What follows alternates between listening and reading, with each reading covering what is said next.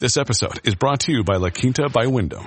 Your work can take you all over the place, like Texas. You've never been, but it's going to be great because you're staying at La Quinta by Wyndham. Their free bright side breakfast will give you energy for the day ahead. And after, you can unwind using their free high speed Wi-Fi. Tonight, La Quinta. Tomorrow, you shine. Book your stay today at lq.com.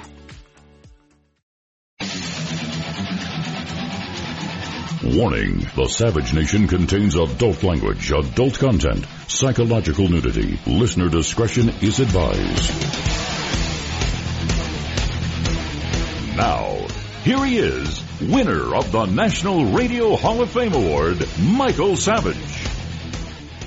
This is the Savage Nation. I am Michael DelGiorno from Nashville, Tennessee. Honored as always to be filling in for Dr. Savage. The phone number throughout the show, 855 400 7282. That's 855 400 Savage. And don't let those gift cards go to waste. Pick up a copy of God, Faith, and Reason at your favorite bookstore or at Amazon and start the year off 2018 right. Um, I love New Year's because, you know, New Year's is kind of a, a, that week between Christmas and New Year's is a time to effectively look back and impactfully plan forward, which is an important thing to do. I mean, that's kind of what we're all doing, whether we acknowledge it or not, this entire week. We're looking at the top stories of 2017 and processing and understanding. We're going to break down some of those for you. Um, as I was talking to the producers off the air, it, I happen to like Donald Trump. Uh, there's things about him I wish he would stop doing. There are things about him I'm very grateful he is doing. But I, you know, I, I like him. Um, but if you, even if I hated the president of the United States, I could not, it would be irrational not to see the things that he's done, uh, the promises he's kept, and the impact of his presidency. I mean, you just simply can't ignore the Dow being up 5,000 a record. And you can't go, you know, a mistake looking at the graph of where it begins and where it's at. And it begins on a, right at his election and then boom, all the way through the first year of his presidency, or the GDP being up 66%. So it becomes irrational and discrediting to hate a man so much that you try to make things that don't exist as if they exist. And we're seeing a lot of that. What I like to do is look at this year and understand it and plan forward in the new year because new years fascinate me. You know, I always say to somebody that I really love and care about, I don't just say happy birthday because I think happy birthday is like when you sneeze and somebody says God bless you. Uh, it doesn't really mean anything. I mean, I make a point to tell them, you don't, wait a minute, you don't understand. I am so glad you were born. I am so glad you came into my life. I can't even remember my life without you in it. When I say happy birthday, I mean I am so happy you were born. Now, it may not make it a happy birthday for them. They may not be having a particularly good day. In fact, in many cases, and the older we get, people don't like birthdays. They remind them they're dying. And then we do the same thing with Happy New Year. Happy New Year! That's what everyone is saying. But will it be? Now, at first, of course, it probably will be. I mean, after all, we've haven't lived long enough for anything to possibly go wrong and blame on the new year yet. But after a few days, after a few weeks, then what? I mean, I wish it was that easy to just wish something and it were so, but that's Disneyland, Disney World. That's not real life. And it doesn't work for New Year's. Any better than happy birthday or even have a nice day. You may not be having one. But it doesn't stop us. In fact, I think we're never more superstitious than we are around New Year's. We shout it, we wish it, we even eat it green cabbage for more money in the new year, lentils for good luck, black eyed peas for wealth. We all basically so desperately want to blame everything that's wrong in our life or went wrong in our lives on the previous year that we actually convince ourselves next year will be different. The problem is the calendar will change, but we probably will not. Now 2017 was a year that Certainly said so long to Obama, which was great for me, and hello to Trump. We had tragic shootings at a concert in Las Vegas, at churches in Tennessee where I live, and in Texas. Terror attacks in the streets with trucks, malls with knives, and train stations with bombs. And yes, hurricanes. Lots of them. We had NFL protests. We had sex scandals. We We've even targeted, blamed, and removed and vandalized statues of historic figures that have been dead for over a century, treating them as a greater threat than those threats alive today that go unchallenged and ignored. We say goodbye to Mary Tyler Moore, Don Rickles, Jerry Lewis, Tom Petty. We said hello to Camila Cabello. Hello again to Will and Grace. J-Lo and A-Rod attached. Justin Bieber and Selena got back together. Brad Pitt and Angelina split. Star Wars ruled at the box office and Game of Thrones ruled the big screen. Craft beers were all the rage. The Dow was up a record 5,000 and it was up the, it was all the roar. 2017 produced a lot of villains, but heroes too, like J.J. Watt or Robert Engel. Or how about the California firefighters who have risked their lives for people's property? While meanwhile, our men and women who serve in the armed forces have been preserving our liberty and risking their life and decimating ISIS in less than a year under their new commander. Oh, 2017 had a lot of joy and sadness. Villains and heroes. Losers and winners. Good and bad. And I suspect the same is true in your personal life. I mean, after all, life is filled with joy, happenstance, circumstance, good choices, bad choices, you know, ups and downs. And I'm sure you want to find that dream job in the new year or that perfect match or soulmate in a relationship or stop that nasty habit that's jeopardizing your health and relationships. But I'm sorry, 2018, like all New Year's, holds no magical powers to achieve any of that. The ball that drops to end one year and light up the next at Times Square simply serves as a reminder to us all that time is ticking. And it's ticking on our hopes, our dreams, and our lives. But here's a couple of quick truths that I think will help you be unshakable in your perspective, regardless of the chaos of a changing time and news cycle and world. And it'll allow you to make real changes rather than a bunch of New Year's resolutions. Truth one is, I was in a bathroom at McGill's restaurant over 15 years ago in Tulsa, Oklahoma, and I'm going number one, and I read a sign and it says, days are long, but life is short It was such a profound thing to read. It reminded me immediately of like elementary school. Do you remember how long a school year took to go by? Your childhood is a flash, but every school year took forever. I'll bet there's some guys down the hall here where I work uh, that are Tennessee Titans. I'll bet for them a season goes by so slow and takes so long, and yet their career will pass like a, a flash. It's like a, it's a profound mystery of time and on earth.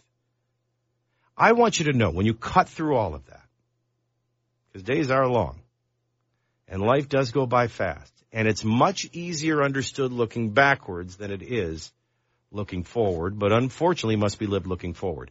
Here's the truth. You are who you are and right where you are by the choices you've made. And unfortunately, probably your reactions rather than responses to circumstances that happened. And nations are no different. Circumstances and choices shape our lives, our values, rules for those values, beliefs, our experiences, our priorities. They shape our choices. And ultimately, together, they shape our destiny. Confused yet? Wondering which comes first, the choice or the character? Well, like all the great mysteries in life, the answer is both, of course. If you don't like your life, stop blaming the year and change. Trust me, that type of personal responsibility, that type of willpower will take some character, but I promise together it will create more than just a happy new year. It might even create a happy you. Now, another truth is to remember New Year's is as much about future, the mysterious unknown, as it is about getting another chance, a clean slate. Here's what I know most about the future. It's shaped by today, our understanding of today, our focus today, our actions today. It's polished by the unexpected. The future is rarely about the expected. Ask any president who has served. It's mostly about the things you never thought would happen, the unexpected. Moreover, our response to the unexpected. By the way, a prepared person responds. An unprepared person reacts. And this is where character seems to come in and making good choices. Now you may say, what's the difference between reacting and responding? Everything. It's the difference between success and failure. between smart and stupid, and in some cases between life and death. When attacked, a prepared person always responds unsurprised, calm, measured, and with successful actions. Unexpected attacks on an unprepared person almost always responds quickly, regretfully, and ends in failure. Or with a problem, frankly, that is bigger than the one that attacked him in the first place. And what do I mean by that? See the year 2017 and listen to the next two hours and 45 minutes. That really is exactly what 2017 was. So bottom line, as for truth two, mm, there's no getting around truth one. We are where we are and who we are by the choices we make and the responses to circumstances that happened. And if that's how we got here, how do we get out of this mess? Well, that's the good news. You see, if you think like you did this year, next year, if you eat like you did this year, next year, hang around the same people, stay in the bad relationships or avoid getting the good relationships next year like you did this year. Spend the way you did next year the way you did. Earn next year the way you earned this year. I suspect next year is going to go a lot like this year. But the magic of 2018, it's not the printed calendar. It's the fact that it holds 365 days seven days in each week and 24 hours in each day to make better choices. Use that clean slate. Prepare yourself to respond and not react. Change the way you eat. Exercise. Manage your time better. Prioritize better. Make better career choices. Get rid of those nasty habits that are jeopardizing your relationships and your health. And stop with the relationships that are bad and embrace the ones that are good. Hey, who knows? Better choices might make a healthier you, a more fulfilled family, a better you with a better job. Hey, it could even equal a happier you, which if we go full circle means it could actually mean a happy new year. Now, isn't that better than just saying, I'm so grateful today to be spending this time with you, America, while Michael Savage rests his big brain and his passionate spirit. And I think of all weeks, this is a great week to be together. Because we get to look back at 2017, understand it in ways other people that don't listen to this show or are relying blindly on other hosts and shows, the way they don't get it, we'll get it. And by getting it, we'll be more prepared to understand 2018 and triumph in 2018. So let's start that exercise together. I'm Michael DelGiorno, in for Dr. Savage, and this is the Savage Nation. Savage.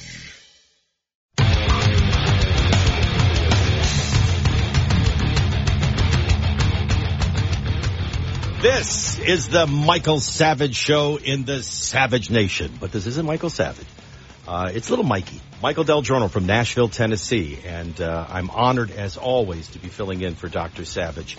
Um, you know, the whole point of that whole opening message is simply this: I don't think we're prepared to live 2018 until we first understood 2017 and put it into proper sp- perspective. There are those that are in control of the narratives in America, and the narratives don't match the truth. And so sometimes you probably ask yourself, well, how is this working out? I think in most cases, um, the two analogies I have that are the most true of what I've experienced in 2017, it's kind of like after a Super Bowl. Now, maybe your team didn't win, but would you really want to spend the next year in the loser's locker room and just never let go? That's kind of what it's been like. You know, we don't ever move on because those in control of the narrative, you've seen the montages, I'm sure. They didn't want, they didn't think it could happen. They told you it could never happen. They mocked the thought of it ever happening. And then when it did, we had to wait till what? Two o'clock in the morning in order for Donald Trump to come out and acknowledge his supporters that he had won because they couldn't bear accept it or maybe Hillary was having some emotional or physical breakdown. And you have literally seen that tantrum continue so sometimes when I'm on the radio, and I don't know if Dr. Savage feels this way, he probably doesn't discuss it. He just rolls up his sleeve and does it. But it's almost like if you're, you know, your favorite team is playing in a football game and you're listening to the radio and your announcer's only telling you when your team scores. They don't tell you when the other team scored. And so you're under this false impression that your team is winning 40 to nothing when you wake up the next morning and you're shocked to find out you actually lost 42 to 40. So there's all these false narratives out there, this vitriol, or what I like to call the death of journalism. And you saw the death of journalism throughout the primaries and the general election last year, and you have seen it in high gear throughout this year. I want to give you an example of that because I have two minutes, and this will set up the rest of the opening hour. I'm reading a piece on CNN. I know, laughable, right? But this is so delusional, I have to share it with you. It says President Trump is probably right. He doesn't get due credit for the volume of achievements he stacked up during a tumultuous political year. Now, so far I'm fine, right?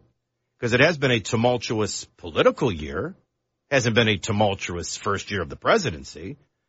And here's CNN admitting he's not getting the due credit for the volume of achievements. That is kind of new for America to have a president achieving something. But watch his next sentence.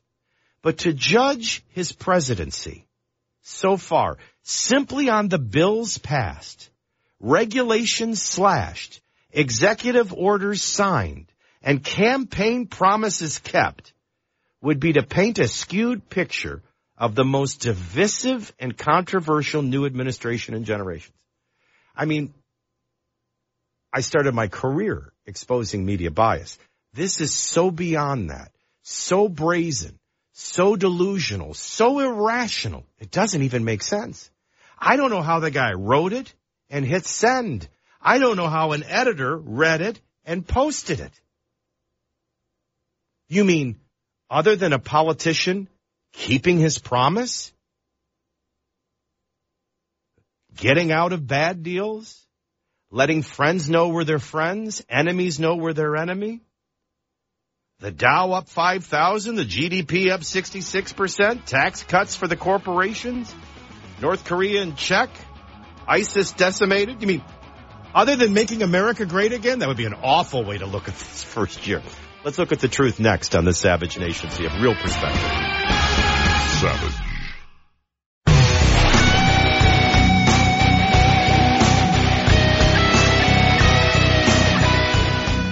855 472 82. 855 400 Savage is the phone number. This is the Savage Nation. I'm Michael DelGiorno in Music City, USA. Not too late to get your tickets for the Music City Bowl Friday night. Uh, honored as always to be filling in for Dr. Savage. Don't let your holiday gift cards go to waste. Use them for something good. Food for your brain. Pick up a copy of God, Faith, and Reason. We waited a long time uh, for this masterpiece from Dr. Savage. And it's in stores and at Amazon, and you can use your gift cards and start the year off right. Um, I kind of opened up with what I mean by when I say Happy New Year and the importance that we think differently, speak differently, act differently, and live differently. Otherwise, next year is going to be pretty much the same as it was this year. And the reality is the same for a nation. Now we have a big disadvantage, and that is a brazenly biased false narrative and media.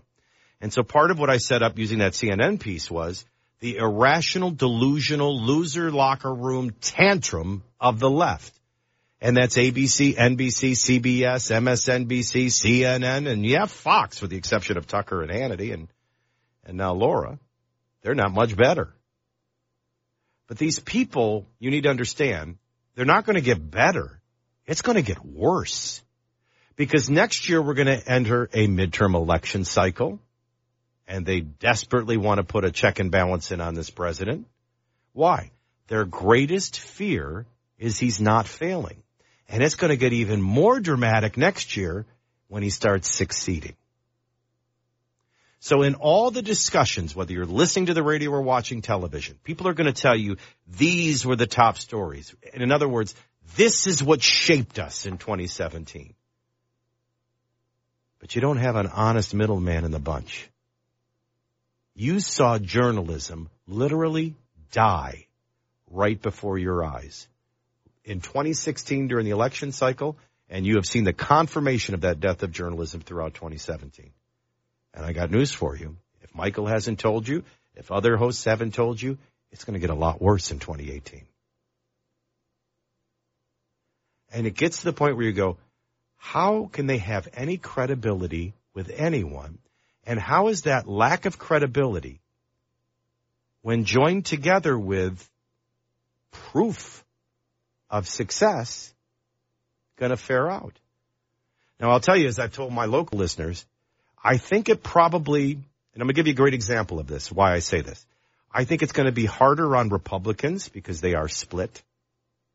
I mean, I think if we learned anything during the primary, that the establishment Republicans are as much an enemy of true conservatives or true Americans, true constitutional or maybe your evangelical conservative Americans. They're as much your enemy as the far left.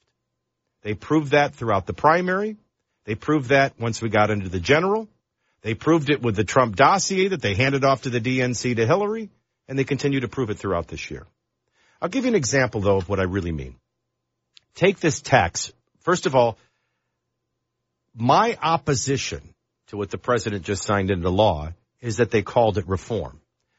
That's part of it. That's not reform. That's a targeted tax cut and a smart one, but it's not permanent and it sunsets. That's number one. Uh, number two, it's not reform and simplification and in moral and principle and constitutionally, it's just as flawed as what we've had. It's still the government assuming it's their money and not yours who earned it, and that they better know how to spend it than you, and they will decide who gets cuts and who gets increases. We'll pick the winners and losers. In principle, it's just as flawed. So in principle, of course, I would say I was against it because it's A, not reform. B, it's not permanent. And C, constitutionally, morally, and principally, it's no different. I don't blame the president. I blame Republicans in control of the House, of the people, and the United States Senate, the club of the filthy 100. So as Republicans and members of Congress, they should have considered real reform. They had a president in the White House that would have signed it. They had control of the Senate and the House. But now take it from a Trump perspective. It was brilliant. All Donald Trump promised and all that desperately needed to be immediately delivered were massive corporate tax cuts. Well, you know, only in America. America's really messed up. Mainly because it thinks it knows everything based on what a leftist teacher or a leftist professor or a leftist television or radio commentator has told them. They will all kiss the butt of anybody who takes an entrepreneurial risk and starts a business. Oh, that's the greatest thing in the world. You, you started a business. Oh, we love small businesses. Now, if that business should ever get successful, really successful and become a large corporation that employs thousands upon thousands, then the devil itself. Right? So who could actually make their first order of business? And I would have started with spending reform before tax reform, but who would make their first tax cut order of business? Corporate tax cuts. Knowing that the left's narrative and they're in control of the narrative through radio and television would simply say, well, here's a, here's a rich guy, a big corporation guy. You elected him president. And what did he do? He helped evil corporations. Well, heck, Bernie Sanders is doing it today. Delusionally. So in the end, you get what the president promised. We can't compete globally with these high corporate tax rates. Now, the assumption is that, as Bernie Sanders will tell us later in the show, they're just going to use that to give their CEO raises. Really? Companies get big because they, they're smart. They take risk. They succeed. Do you think that they built these great companies and suddenly now with all this, and by the way, if they pay down debt, that'll just increase their value to their shareholders which will help you in your 401k. So that's going to get to you.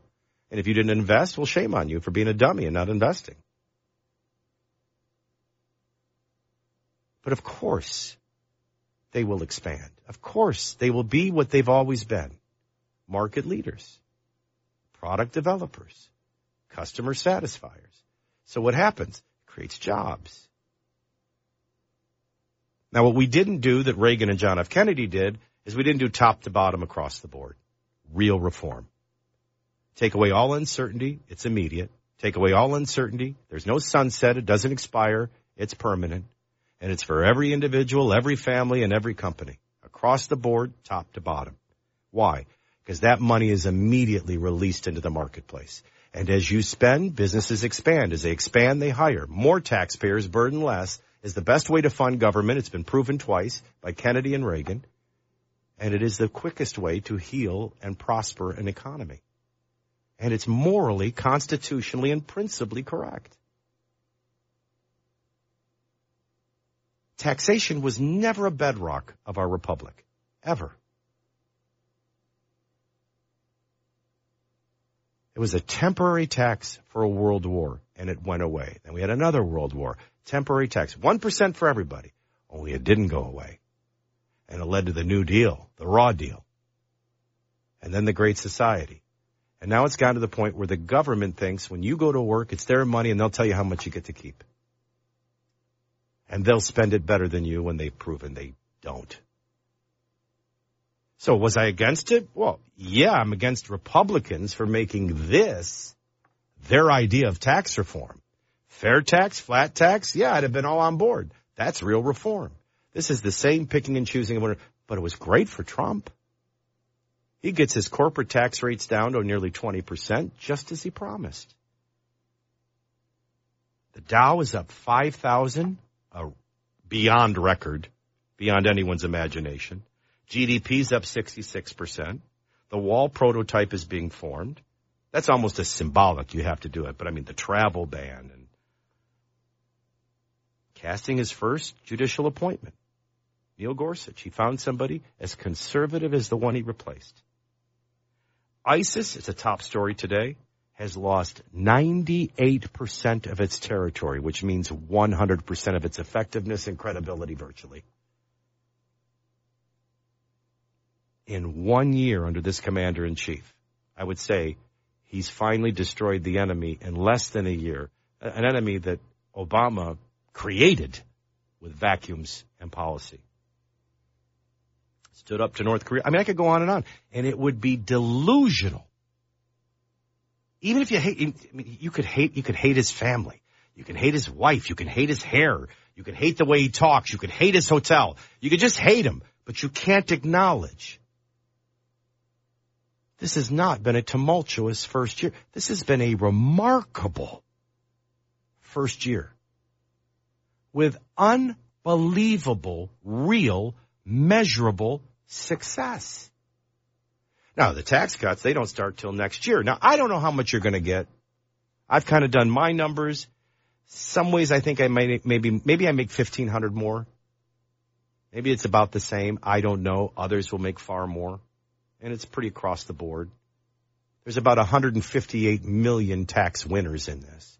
There's only about 46 million losers. So more are benefiting than being hurt. It is money released into the economy and it will work and it will prosper and it will grow. It's a smart targeted tax cut and the president keeps his promise. But not reform, but I'll hold Republicans in Congress responsible for not doing that. For a president, he signed an effective tax cut. My 401k is to the roof.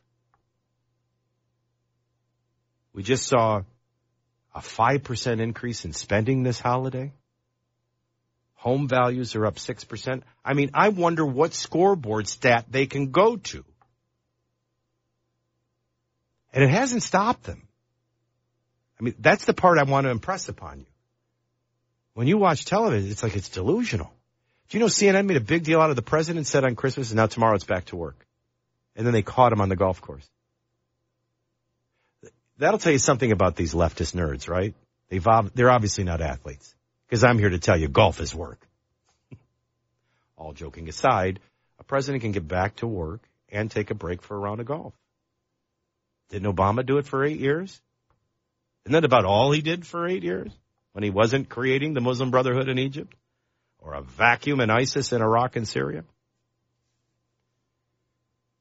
but there's no end to it. Now, my point was, will you feel it next year? You know, you probably feel it more when you do your tax return than you will in your take home pay. But a lot of this stuff will go in motion.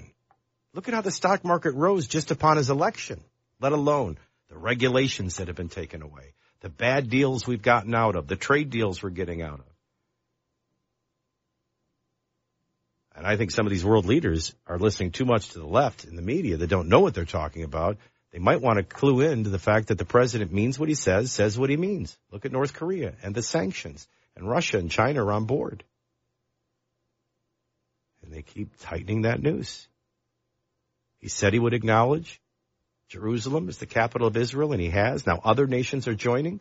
And for those that didn't, they're getting less of our cash. Friends know we're friends, enemies know we're enemies. I mean, I can't think of a president in the first year that's accomplished more than Donald Trump. And I'm not a Donald Trump fan. I'm not an enemy, but I'm not a, I'm not a huge fan. But I'm not delusional. I can tell you what he's doing is working, regardless of these false narratives. And if this is how they acted on election night in 2016, and this is how they've la- acted all year, so brazenly by, can you imagine next year?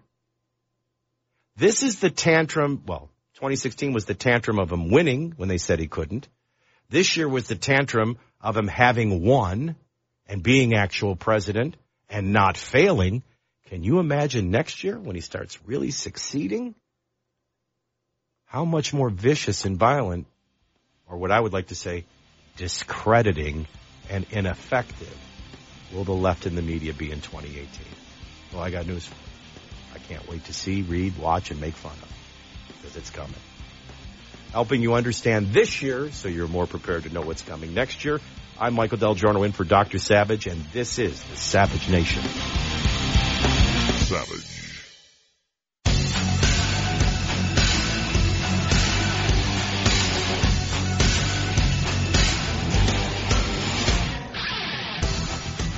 There are other corporations, by the way, who are involved now in corporate buybacks, uh, where dividends are going to go up for the CEOs of the largest corporations. Uh, nobody denies that we have right now a tax system in which one out of five major profitable corporations pay zero in taxes. This legislation makes a bad situation worse and it drives up the deficit. Many large corporations are going to use their tax breaks to make CEOs wealthier and do very little for workers. Oh yeah, very little. Um, you know, again, the left is going to be the left. I mean, that Bernie is singing from the same songbook that he drug Hillary to the far left of socialism to saying they hate corporate, they hate capitalism. You know, these are socialists. They never have a problem with a government in debt, a government expanding, and a government employing, but they always have a problem with a corporation. All right. So that this is big centralized government socialism. Of course he's going to hate these tax cuts. The question is, how is this resonating with the American people? How old is that rhetoric? And, my, my ultimate point is, I do think it's going to be a challenging year for Republicans in a midterm election. I don't see anything challenging the president in 2020 in his reelection. I don't even see a candidate, let alone the left hasn't figured out they haven't gone beyond identity politics. They haven't gone beyond just hating something. Their ideology is morally and intellectually and fiscally bankrupt. And like the Wizard of Oz, when Toto has pulled away the curtain, but they keep pulling the knobs. They don't realize we're all seeing it. And as America, as the president continues to see, succeed, and America continues to prosper. It's going to be very interesting to see if they get a new narrative because the one they have and the candidates they have haven't worked yet. I think if you keep saying and doing the same things expecting a different result, that's the definition of insanity. But I've always said it's a mental, liberalism is a mental illness. It's certainly a, spiritual, a spiritual disorder. Uh, Bernie proving that. Um, it's kind of, you know, you lose a sense of your credibility and soul when you ignore what is working and keep preaching something that everyone is already rejecting. Uh, prosperity is their biggest enemy in 2018 and 2020. We'll have more on that on the Savage Nation next. Savage. Warning, the Savage Nation contains adult language, adult content, psychological nudity. Listener discretion is advised. Now, here he is, winner of the National Radio Hall of Fame Award, Michael Savage. I'm just wondering, do we have to report psychological nudity to HR now under the new NBC rules? Well, we'll look at those in just a little bit. I'm Michael DelGiorno from Nashville, Tennessee. Honored to be in for Dr. Savage, and this is the Savage Nation. 855-400-7282, 855-400-SAVAGE. Don't waste those holiday gift cards so generously given to you. Use them pick up a copy of God, Faith, and Reason at your favorite bookstore or at Amazon and start your 2018 off right. I do. I love filling in for Dr. Savage. It's, um, it's my chance to get a chance to spend a little time with America, um, and wish you all, uh, hopefully you had a great Merry Christmas. Um, I did not get a copy of Michael Savage's book, God, Faith, and Reason. I thought that would come from the management, being a, a, fill-in host. It did not arrive. I did get VIPoo from my wife. You don't see that in the jewelry commercials. And now we all, of course, press on towards New Year's. And that's really what we're doing today. We're kind of looking back at 2017 and understanding it properly because there are so many false narratives and, and a sea of chaotic leftist voices out there. But to truly understand 2017 and prepare ourselves for 2018. And I think, you know, you look at all these different lists of top stories of the year. Uh, many of them will put the sex scandals at number one. And, um, I really think Donald Trump is number one. I mean, the new president. We said goodbye to Obama and an ideology that went along with it. And we said hello to Donald Trump. And Donald Trump said hello to the world and made it crystal clear. Our friends will know they're our friends and our enemies will know they're our enemies and both will respect us and we will restore credibility on the world stage again. And that's saying something after eight years of making enemies feel like friends and friends feel like enemies. The president has kept an enormous amount, an extraordinary amount of his promises in the first year. Not the least of which is recognizing Israel's capital because it's Israel's capital. Palestine is not a state and it doesn't have a capital and they don't want a portion of Israel, they want all of it. And now other nations are joining. The president's just election. I mean, merely, you know, Obama showed up and he got a Nobel Peace Prize before he did anything. Donald Trump showed up before he did anything. The market responded. And what a year it's been. That was just removing the uncertainty, removing the threat adding a capitalistic ideology into the White House, boom, the market went crazy and the president delivered. And so the Dow is up 5,000. The GDP is up 66%. And now a tax cut as promised for corporations. I mean, the travel ban, ISIS has lost 98% of its territory in one year. When you're a caliphate you don't have territory, you don't have any cred. He has decimated ISIS in a single year as commander in chief. Obama created it. He made the right appointment, judicial appointment, and the right guy to replace the one that left. I mean, could Antonin Scalia have had a better successor than Neil Gorsuch? I mean, listen, you lose all sense of rationality and credibility. You can say, I just hate him. But you can't say it hasn't been a good year. And yeah, there were hurricanes, and yeah, there were terrorist attacks, and yeah, there were sex scandals, and yeah, there was a Mueller investigation, but none of them had the impact. The market didn't crash. The market rose. Donald Trump, out of everyone, was the story of 2017. Now, after that, I love the Mueller investigation. You know, we, we use that example of CNN and how delusional it was. It's literally describing everything the president did successful in his first year and then delusionally saying, but I mean, if you just view the kept promises and the slashed regulations and the market responses, that wouldn't be the true understanding of how divisive and volatile this year has been in this presidency. I mean, they're, they're nuts. They really are nuts.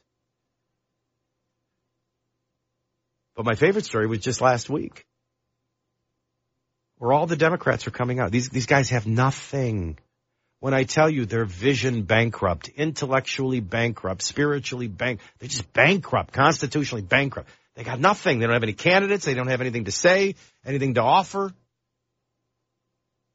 And all week it was, well, if the president removes Mueller, we will release articles of impeachment.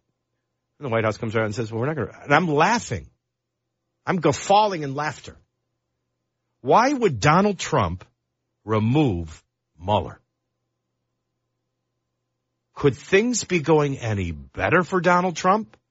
The more they dig, they can't find a tie. The more they dig, we can find ties to a dossier. Establishment Republicans. There's vindication for the primary.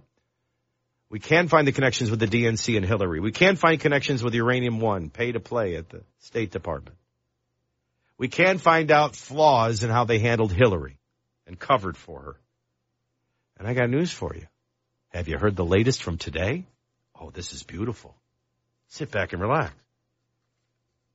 The Justice Department has scolded the Obama administration following a report on how sexual harassment.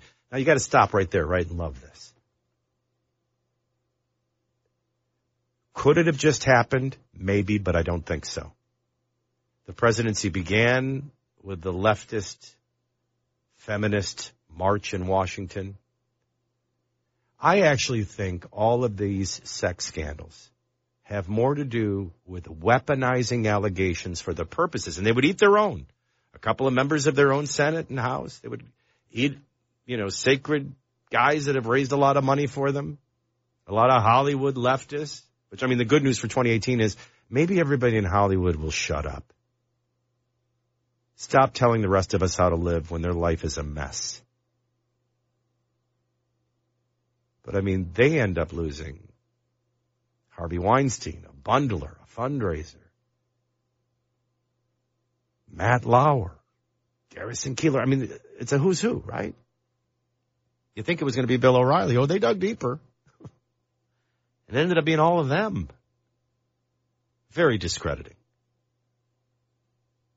But you know, the Washington Post, that, they are like the National Enquirer today. You go to the National Enquirer, you get real news. You want to find out who's been up to what sexually? You go to the Washington Post. So all this, I believe, leftist created weaponized sexual harassment. By the way, it is a systemic cultural issue in Hollywood, thanks to sin and debauchery and anything goes, as well as in Washington. And if you're keeping score, there's far more on the left that have been caught up in this. But here's Donald Trump, right? What did he say to a Billy Bush and the bus is so disgusting that a women literally feared for their lives. I don't know, they, like they thought the president and Secret Service was going to round them all up and assault them. And now what do we find out? There's nothing sexual inappropriate going on in a Trump White House, but what about the Obama White House? Well, the digging is fine. I mean, the more Mueller digs, he finds nothing on Trump, but we find more and more on Obama, on Hillary, the DNC. It is really laughable. And the notion that the left would think that Donald Trump would ever fire this guy, he, he can't connect any dots. Don't hire somebody that might. And the more he digs, the more he finds left stuff. So you gotta love it. So here comes the Washington Post reporting that the Department of Justice Inspector General has found systemic problems with how complaints were addressed, with offended officials often being let off the hook offending officials being let off the hook or even rewarded. The article cited investigative reports on lawyers who allegedly groped two female attorneys and a top U.S. Marshal official who had sex with approximately nine women in his office. This is all going on in the Obama administration, not the Trump administration.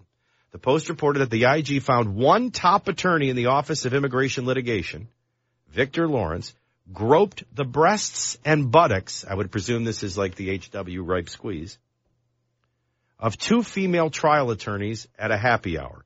He reportedly got reprimanded, a title change, and relief from supervisory duties, but was not suspended and did not receive a loss in pay or grade, let alone fired. There reportedly was a concern uh, that a suspicion would deprive the government of his services. One woman who was identified told the Post she was terrified to even get in an elevator out of concern for being there. This is the Obama administration, not the great sexual threat Donald Trump or his administration. Now, if you're missing the irony of this, and I realize this is just my suspicion, it could all just be what it is abandoning God, his way, his truth, his life, absolute truth, absolute right, absolute wrong for this anything goes debaucherous lifestyle. And then suddenly somebody changes the rules. And somebody decides, well, 30 years ago, it may have felt consensual, but now I feel victimized. And now your life gets to be ruined. Now, if there are people who have done things, companies who didn't respond properly, there are civil courtrooms and there are police stations and there are criminal courtrooms. We don't need new rules. We just have bad players. But somebody allowed this to get so weaponized to where it would get to the 15th, 17th, 27th, 89th person, and it's just you're guilty until proven innocent. That's a weaponized allegation that I believe the left willfully at least promoted and helped create for the purposes of turning and using it on, on Trump. But it didn't work the first time during the election, and it didn't work again this year. And now they got members of Congress going home, Hollywood discredited, and now the great sexual predator Donald Trump hasn't done anything but be a husband to his wife, and we're finding scandals within the Obama administration. They created a gun and turned and shot themselves with it. If you don't love that, as the ball drops on Times Square, you just don't get irony.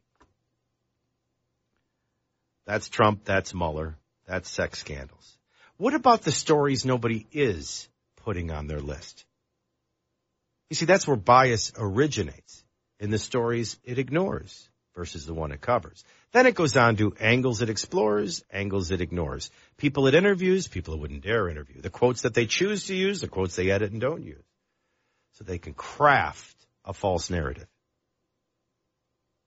I think everybody would agree that Donald Trump, the Mueller investigation, sex scandals, the Vegas shooting, terror attacks, of course, hurricanes, North Korea, that these would all be on the list. What were the most shaping stories of 2017 that everyone's missing? I'll share with you next. I'm Michael DelGiorno in Nashville, Tennessee. Honored to be filling in for Dr. Savage. Wishing you a happy new year. This is the Savage Nation. Savage.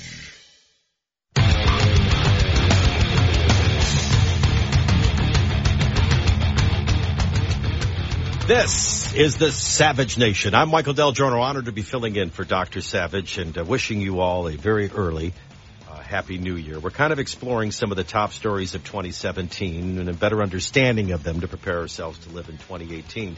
And certainly Trump would be on that list. Not for the reasons the left will tell you, uh, but for a year of kept promises and great economic and foreign policy success.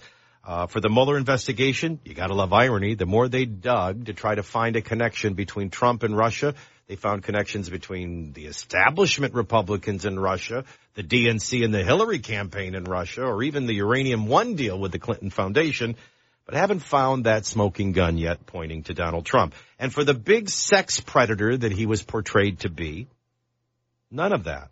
But now we have a DOG a DOJ scandal with the Obama administration over harassment, groping, and office sex and how it was handled in the Obama administration. You gotta love irony, right? Here's the left perpetuating all these false narratives, creating all these weapons, and then they end up shooting themselves with them. Matt Lauer is another great example of that. Um, you know, all of these, you know, sex scandals, some of them, and, you know, I think, um, Matt Damon's a great example of you can't win for losing, addressing it. All Matt Damon said was, for some of these people that were predators, that were assaulting or were raping, there are jails. There are police stations. There are courtrooms for them. But we've got to be careful as this gets weaponized and out of control. Why? Well, because there's a big difference between a joke that wasn't funny and rape. something that was consensual and assault. I mean, we can't just view them all the same. That's weaponizing. Well, now they've turned their attention to him. See, it's the left that makes the no rules and then changes the rules. And it's most of them that have been doing it. And they're the most of the ones that have fallen. Now, I think another great example is Matt Lauer. When I think of one of the greatest hypocrisies of the year 2017, it's Matt Lauer smugly grilling Bill O'Reilly on treatment of women, knowing everything we know now about Matt Lauer. That's breathtaking. Listen, I am not a judgmental person and I never delight in anybody's failures. I don't, ever. Maybe that's because I need so much grace from God. I'm very merciful and gracious back towards people. So I never delight in other people's bad moments.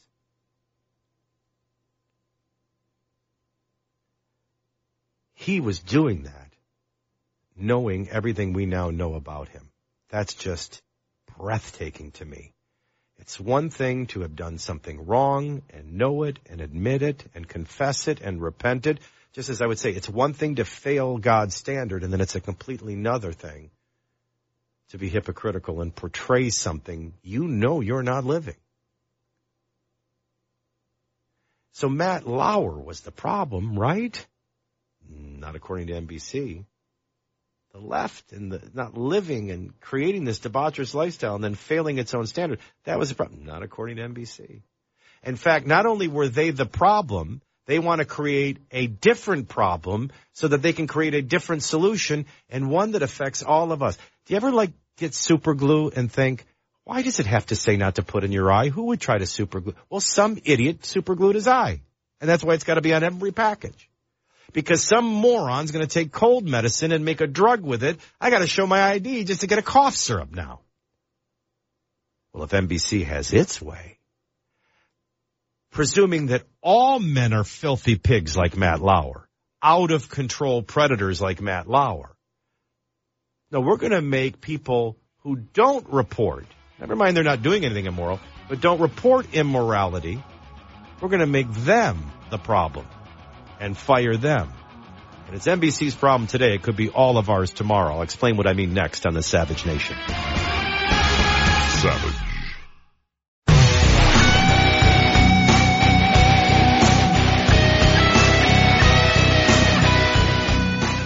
This is the Savage Nation. I'm Michael DelGiorno in Nashville, Tennessee. Honored to be filling in for Dr. Savage, who's resting that big brain that passionate spirit so he can come back and hit you hard in the new year or maybe even surprise you before the end of the week. Uh, our phone number, 855-400-SAVAGE, 855-400-7282. Don't let those holiday gift cards go to waste. Pick up a copy of God, Faith, and Reason with that gift card at any bookstore or Amazon and start your 2018 off right. All right, we're kind of going through some of the top stories. Again, uh, you know, I think first and foremost, and I look at life through three different lenses, so I hope that's not offensive. After all, Dr. Savage's book is God, Faith, and Reason, and I use all three. So I think what we're seeing systemically in America today that has led to one of our top stories of 2017, which is the sex scandals, is the bankruptcy of a false gospel. Somebody needs to look you in the eye and say, the left, whether it's your school teachers or liberal professors or the intelligentsia elite or the Hollywood left that are indoctrinating you and attacking traditional values and beliefs every day in sitcoms, every day in television shows, every day in motion pictures. It's their moral bankruptcy that has created this problem. And they like to play themselves up to be the victims when in fact they're the perpetrators. They love the fact that they have weaponized this into a weapon they thought they could use on Trump and it would work this time and it didn't. A war on men, a war on Trump, now a war, war on workplace. So the systemic failure is the false gospel that there is no right or wrong, that anything goes if it's, I mean, I think Louis C.K. is the great example of 2017. Louis C.K. looked everybody in the eye and said, I didn't think I was doing anything wrong. I would ask them before I exposed myself. That's a really sad statement about a systemic culture of immorality. But that is the definition of moral relativism. So somebody said there are no rules, there are no rights, there are no wrongs. Oh, but suddenly we created this one. And now you have no way of getting forgiveness. No way of redeeming yourself. Oh, I think if you miss, and that's what we're doing, the real stories that happened that no one will tell you. That's the big shaping story of 2017. The moral bankruptcy, the false gospel of liberals that do everything to mock anybody that believes in God, believes in God's plan for manhood, womanhood, the family. They mock it, they tear it down, and they've done something you haven't noticed. They've replaced it. And they've created this problem But now they want to make the problem Trump. Now they want to make the problem men. And now NBC's taken it to a whole new level and they want to impact all of our workplaces. So here's the new rules according, you know, Matt Lauer was the problem. Matt Lauer was a sexual deviant, period. He was a fornicator, an adulterer. Uh, you know, much of it was consensual. Much of it was inappropriate. It just showed you what was on this guy's mind at every second. And the fact that this company would, and by the way, there's another great irony of the year 2017. He's gone and the ratings haven't budged. NBC, you morons. You've been protecting this sexual predator, paying him all those millions of dollars, and he wasn't even worth it. But that's not going to be it. So Matt Lauer, and by the way, I want Matt Lauer to learn from this. He should, he should leave this false cultural gospel and enter a real one where he can get real forgiveness. He can get a new mind, a new heart, a new chance. So I'm not bashing him, but he was the problem and NBC allowing it was the problem. NBC, fix yourself, not others. And now what are they going to do? They're going to target innocent people. So the network has reportedly issued strict new rules that are going to require that employees report any misbehavior by their colleagues. And if they don't, they risk getting fired. Now there was nothing wrong with the old system. The old system is it's not harassment until you tell me to stop and I don't. Right? I may think I'm being funny. And then it's up to you to say, that's making me uncomfortable. And then I know, stop doing that this person doesn't get my sense of humor, or maybe I wasn't appropriate, in which case forgive me, it'll never happen again. And then if that person still can't find enough self-control, then you go to their supervisor or to human resources. Then they're formally warned. If you continue this behavior, you will be terminated. And if they continue it, they get fired. That's the system. Now somebody goes over that line and actually assaults you, call the police. You're paid to do a job. You're not paid to be harassed,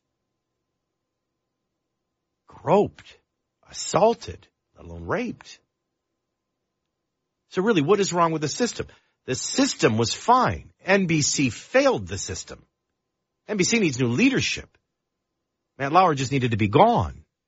No, now they're going to take it one step further. And now if you don't snitch and you don't report, you're going to get fired.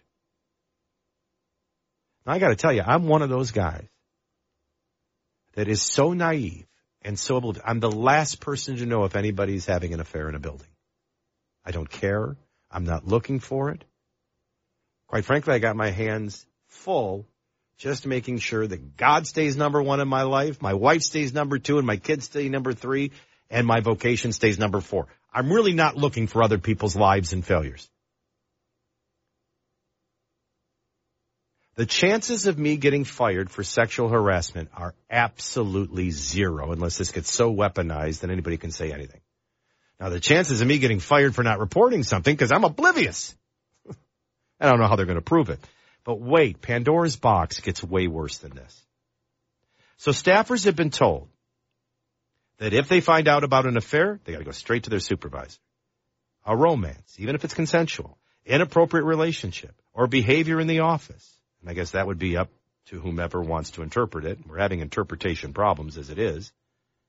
Staffers are shocked to know that they're now being asked to snitch on their friends. The report says that the rules have also been issued for conduct in the office, including how long you hug a colleague. Can you imagine?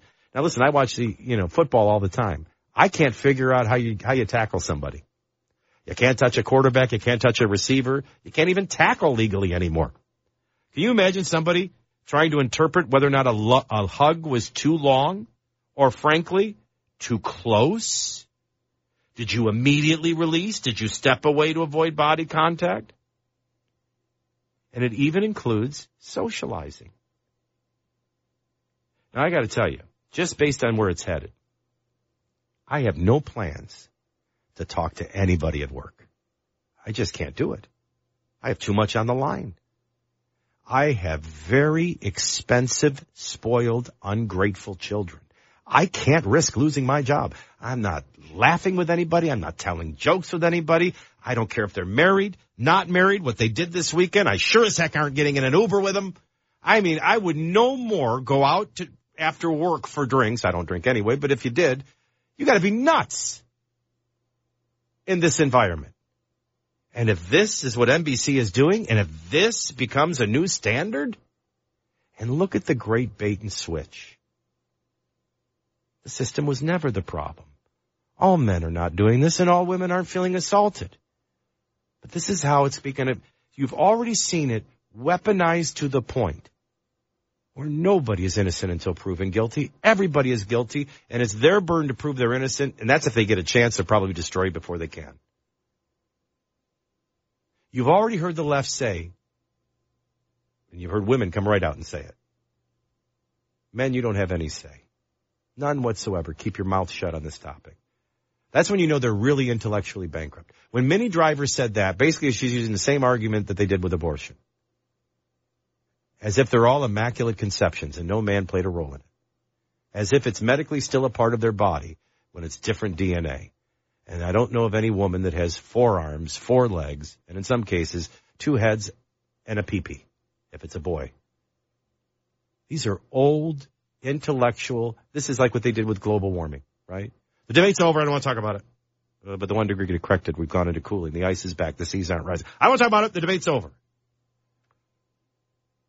We've allowed this to become unconstitutionally weaponized, become a weapon created to be used on Trump and now a war on all men. And now the left getting its way is making it a war on the workplace. They create the problem. They don't admit any guilt and they create a false solution that impact. It's like the, it's like I got to show my ID to get cough medicine now. I don't make meth. I'm not a drug addict, but because somebody is, I can't go get cough syrup now without showing my identification. This is how insane it's all getting. And so I think, you know, yeah, sex scandals, generically, that's a top story in 2017. But what's really behind it? A failed bankrupted, false gospel.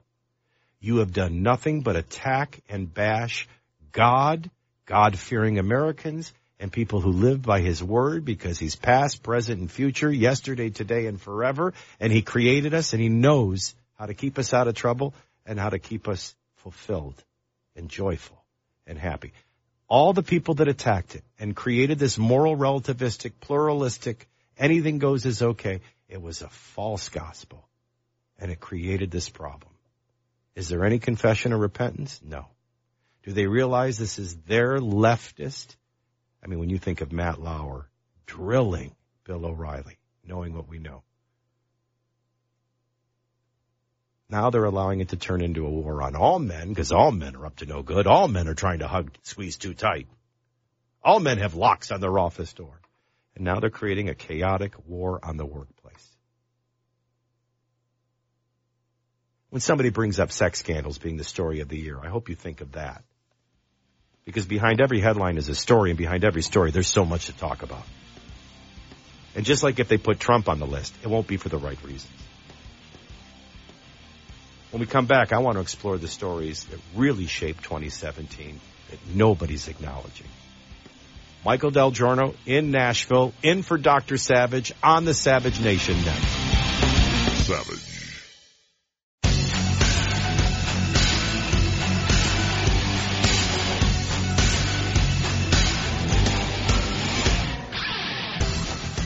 Welcome back into the Savage Nation. I am Michael DelGiorno from Nashville, Tennessee, in for Dr. Savage. The phone number, 855-400-7282. That's 855-400 Savage. Uh, I can tell by the subject line and topic line, this is going to be our caller of the day.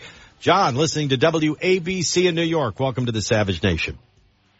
Hey, you know what's kind of funny?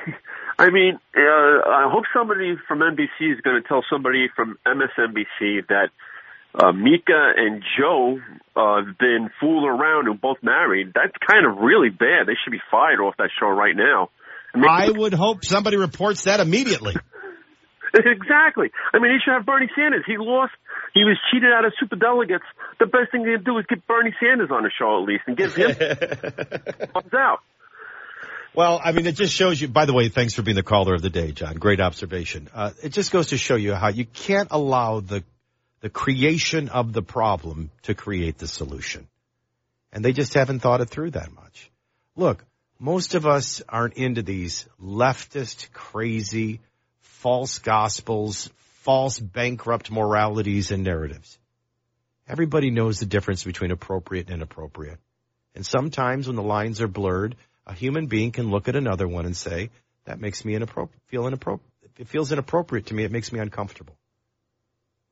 I've been in radio now over too long, 35 years. I've had one person in 35 years, and I can't even remember the example, but it, it shouldn't have really made that person feel uncomfortable. But they said, that, that feels inappropriate to me. I said, oh my gosh, I'm sorry. And it never happened again. I mean, we can work this out. And where people can't control themselves, we have immediate supervisors. We have human resources departments. There's nothing wrong with the system as it is. Look at if somebody's joking around in a manner that makes you uncomfortable, you tell them. And if they don't stop, you go to your, your supervisor.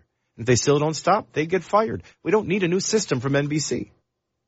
And yes, the very system that they created, because they feel like they have to, instead of just saying, wow, Matt was really wrong. Wow, we were all systemically really wrong to be greedy and cover up for him. No, they got to create some new policy. And it's just nonsense. You know, when we come back, we're going to take a look at, and I think it's an important exercise to do. I always say one of the greatest examples of bias are the stories that are ignored. And then the stories that are chosen. I mean, CNN actually had a breaking story. Donald Trump told us all Christmas Day that have a Merry Christmas and then tomorrow it's back to work and we spotted them on a golf course. They actually made that a news story. Why is it when Rosie O'Donnell, like who cares what Rosie O'Donnell thinks? When she tweets, why is that news? How do you do that story and not the GDP growth or not the record spending highest spending at Christmas in over seven years. Or for the first time in 10 years, the highest increase in home values. All right, because they're biased, blatantly, brazenly. So bias is always demonstrated by A, stories you ignore, which I'm going to address next hour in our segment, because these are really the four biggest stories of the year that nobody's talking about. Then by angles. They'll all agree that Trump is a top story, but not for the same reasons I do. And even in the case of CNN, they will acknowledge the Dow's up 5,000. They'll acknowledge the GDP is up 66%. They'll acknowledge these slashed regulations and companies are growing and now the tax cut and, you know, strong defense and decimating ISIS and standing up to North Korea. And then they'll tell you, but if that's the only measurement you use to judge his first year as a president, well, you're missing the most divisive and vitriolic presidency ever. Well, yes, God forbid we acknowledge what's worked campaign promises kept. I think most people are catching all of this. When I share with you four stories that really were the top four stories of 2017, nobody wants to acknowledge, let alone the ones that we have acknowledged, but shed, I hope, a much different light than others in a journalistically death, brazenly biased media. Hopefully we gave you a different perspective today on the Savage Nation. And we'll continue that perspective next hour. Also, I'm going to salute Disney for using common sense. Next. Michael Savage, a host like no others.